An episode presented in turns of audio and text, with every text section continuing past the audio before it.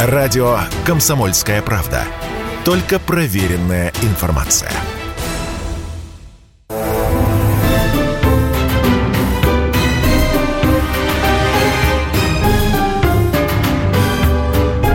Предыстория.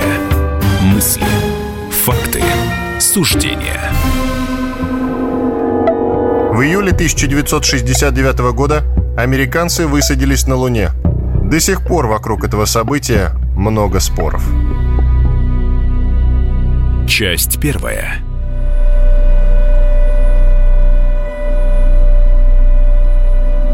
Двадцатое июля 1969 года. Воскресенье. Все человечество приковано к телевизору. Показывают не мыльную оперу, не последний концерт группы «Битлз». Показывают, как двое мужчин в странных костюмах на фоне странного пейзажа сосредоточенно занимаются работой. 530 миллионов человек по всему миру следят за высадкой американских астронавтов на поверхность Луны. И где-то на четвертой минуте трансляции командир экипажа Нил Армстронг спускается по лестнице, ставит ногу на грунт и произносит слова, которые вошли в историю.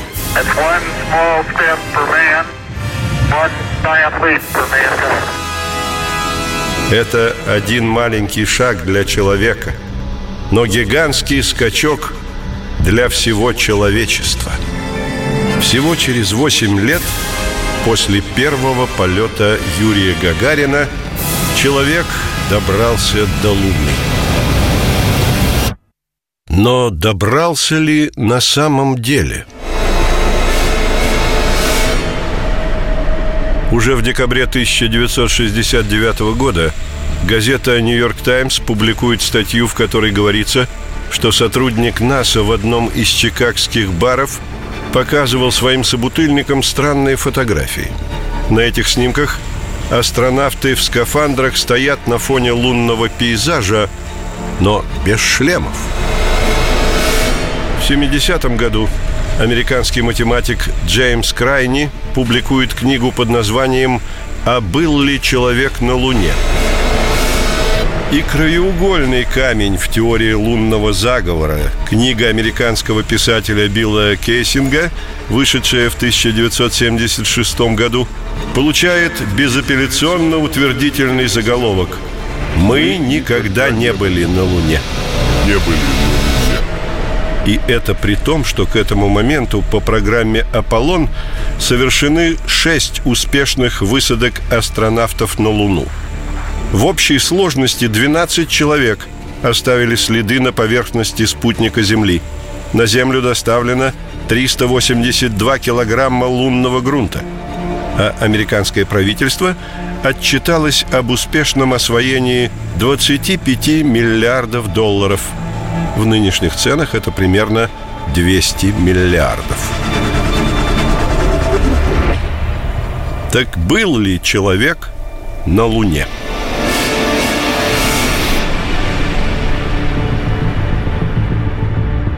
60-е годы – время жесткого противостояния США и Советского Союза. Карибский кризис, поставивший мир на грань Третьей мировой войны, война во Вьетнаме, первенство СССР в освоении космоса. В этих условиях Белому дому нужно было показать своему народу и всему остальному миру, что и в Штатах не лаптем щи хлебают.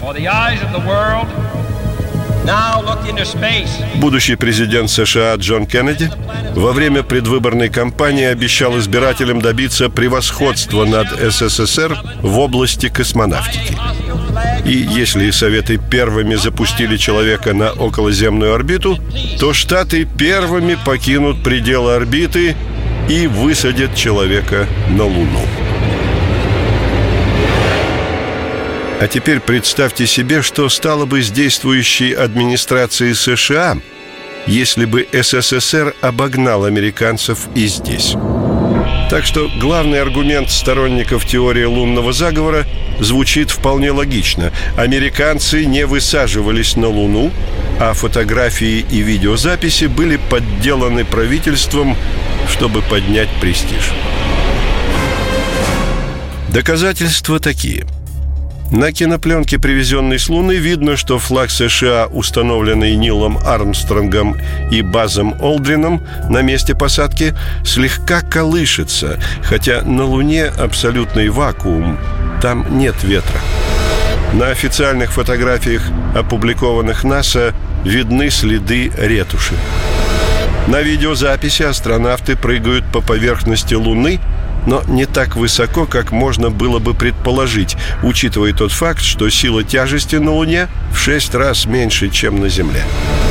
А значит, все это павильонные съемки. Теория лунного заговора гласит, что все эти фотографии, кинопленки и видеозаписи сделал Стэнли Кубрик – Американские власти позвали его под впечатлением от реалистичности спецэффектов в фильме «Космическая Одиссея» 2001 года, который вышел на экраны за год до первых шагов Нила Армстронга по Луне. Есть даже интервью самого Стэнли Кубрика, в котором он признается в том, что именно он снимал все это – Интервью было записано незадолго до его смерти в 1999 году с условием, что его не будут публиковать 15 лет. Я абсолютно уверен, что это мой лучший фильм. Лучше, чем «Космическая Одиссея-2001», чем «Тропы славы» или «Заводной апельсин», «Барри Линдон» или «Доктор Стрэнджлов». В смысле, я люблю эти фильмы. Но то, что мы сделали с Армстронгом, превосходит все остальное. Но это интервью – фейк.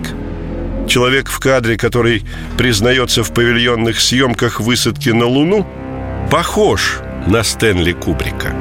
Но только похож. На неотредактированной записи, которая просочилась в интернет, журналист, задающий вопросы, обращается к нему по имени – Том. Судя по всему, это какой-то актер, нанятый для съемок громкого разоблачительного фильма. И еще один аргумент в пух и прах, разбивающий теорию о причастности Стэнли Кубрика. Реальная биография знаменитого кинорежиссера хорошо известна. Известно, чем он занимался в конце 60-х годов. Главный факт биографии – Кубрик панически боялся летать на самолетах – так что, начиная с 1964 года, он постоянно жил и снимал все свои фильмы в Великобритании. В США он не плавал и уж тем более не летал. Рассказывает историк Павел Пряников. Американцы действительно были на Луне. Главный аргумент против высадки американцев на Луну – это павильоны Стэнли Кубрика, где снимались э, лунные, скажем так, пейзажи и фрагменты высадки на Луну. Но это действительно было, это было сделано для подстраховки. Считалось, что американцы могут провалить миссию на Луне, и для того, чтобы ну, как-то поднять дух нации – возможно, готовились как раз вот такие постановочные кадры. Но в целом сегодня никто не оспаривает, есть материальные доказательства того, что американцы были на Луне. Это и следы их, и флажки, которые они там оставили, есть следы присутствия человека на Луне. Э, сегодня аппаратура позволяет это все наблюдать. Еще одним аргументом против э, того, что американцы не были на Луне, такой немножко странный аргумент есть, что вот как они могли выдержать, не ходя в туалет, вот такое количество времени, находясь на Луне. Но именно тогда были разработаны системы, как сейчас вот э, называют памперсов, ну, история уже умалчивает, как там физиологически это все происходило, но тем не менее и этот аргумент разбивается о скажем так, материальные доказательства того, что и эту проблему американцы на Луне решили. А артефакты на записях объясняются просто. Американский флаг на Луне не развивается, а колеблется по инерции после установки. Флаг колышется. Это из-за того, что он был сделан из армированной сетки, и вот когда его развернули под влиянием гравитации, вот происходило колыхание этого флага, вовсе не из-за того, что там ветер был. Астронавты прыгают невысоко, потому что на них тяжелые скафандры. А ретушь на фотографиях НАСА – обычное дело. Продолжение через несколько минут. Радио «Комсомольская правда». Никаких фейков, только правда.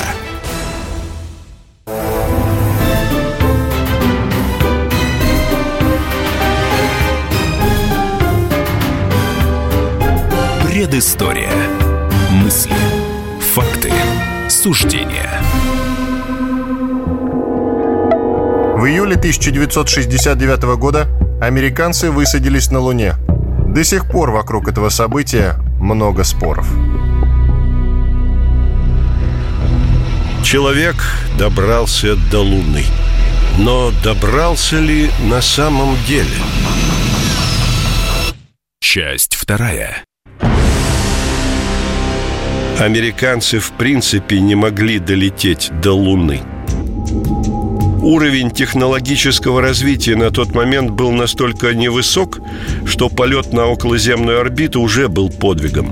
Более того, двигатели F-1, установленные на сверхтяжелой ракете «Сатурн-5», предназначенной для вывода на лунную траекторию космического корабля «Аполлон» весом в 65 тонн, более нигде и никогда не использовались. Вместо них НАСА уже много лет покупает российские двигатели РД-180. Почему так, если у американцев была своя крайне успешная техника? Рассказывает историк Павел Пряников – той же программой занимался и Советский Союз.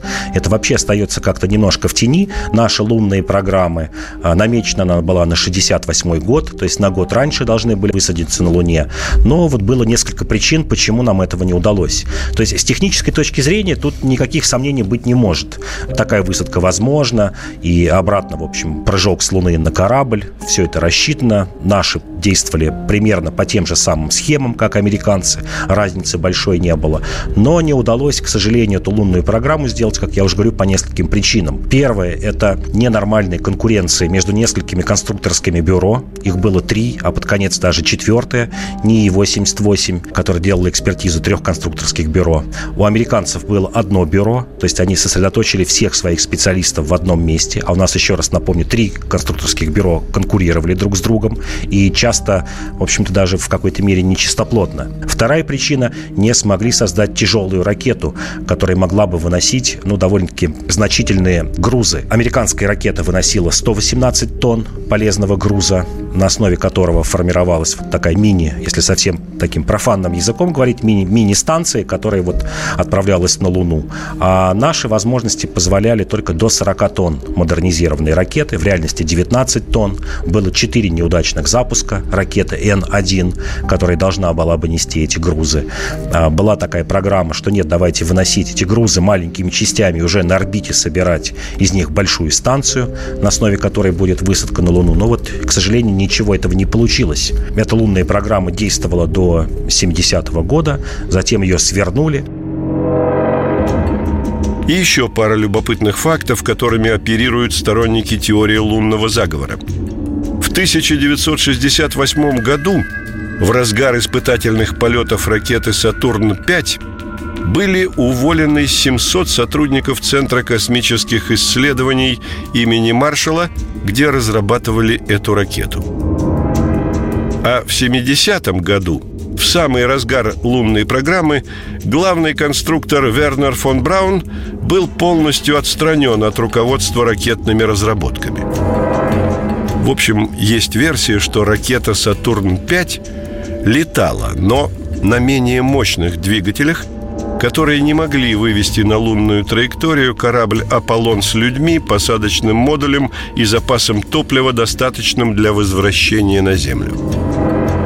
Так что на Луну в лучшем случае доставляли беспилотные аппараты с ретрансляторами, которые могли имитировать переговоры экипажей с Хьюстоном. Тем более, что у СССР такая технология была – советская автоматическая станция доставила грунт с Луны в сентябре 1970 года. Эти аргументы сторонников теории лунного заговора разбиваются о видеозаписи стартов ракеты «Сатурн-5», на которых видно пламя именно керосинового двигателя F1. Водородные двигатели горят по-другому, а двигатели F1 не применяют сейчас, потому что пока в этом нет никакой необходимости. Это слишком дорогая игрушка, которая понадобится только тогда, когда человечество снова соберется на Луну или на Марс. Если вообще соберется. Interstellar. Раздел про высадку на Луне. Да, это один из моих учебников. Ей всегда нравились картинки. Это старый учебник. Мы теперь учимся по исправленной версии. Исправленный? В ней говорится, что полеты Аполлонов были имитацией, чтобы разорить Советский Союз. Вы не верите, что мы были на Луне? Я верю, что это блестящий образец пропаганды, что русские обанкротились, вкладывая безумные средства в создание ракет и других бесполезных аппаратов. Бесполезных аппаратов? Если мы не хотим повторения крайности и расточительности 20 века, то нужно учить детей жить на этой планете, а не рассказывать сказки о том, как покинуть ее. Это фрагмент фильма «Интерстеллар», который показывает недалекое будущее Земли. Будущее, в котором прагматизм побеждает веру в чудеса науки. А потом вера в чудеса берет реванш. Американцы собираются вернуться на Луну в течение ближайших пяти лет. Россия начнет отрабатывать технологию посадки в 2021 году запуском автоматической станции «Луна-Глоб», а первая пилотируемая экспедиция с нашими космонавтами запланирована на 2031 год. Китайцы тоже строят свою лунную программу. Общая цель – найти лед для создания будущей колонии.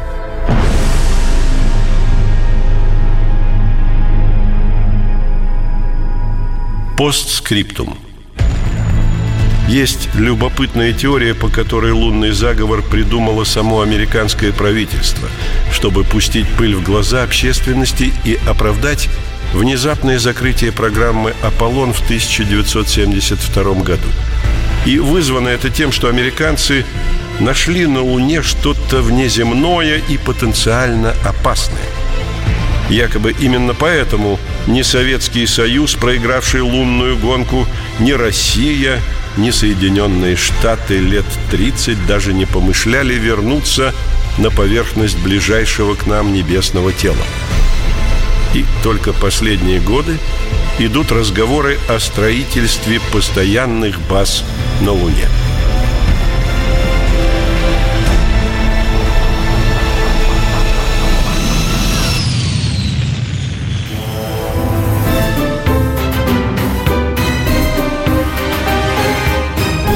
Предыстория. Мысли, факты, суждения –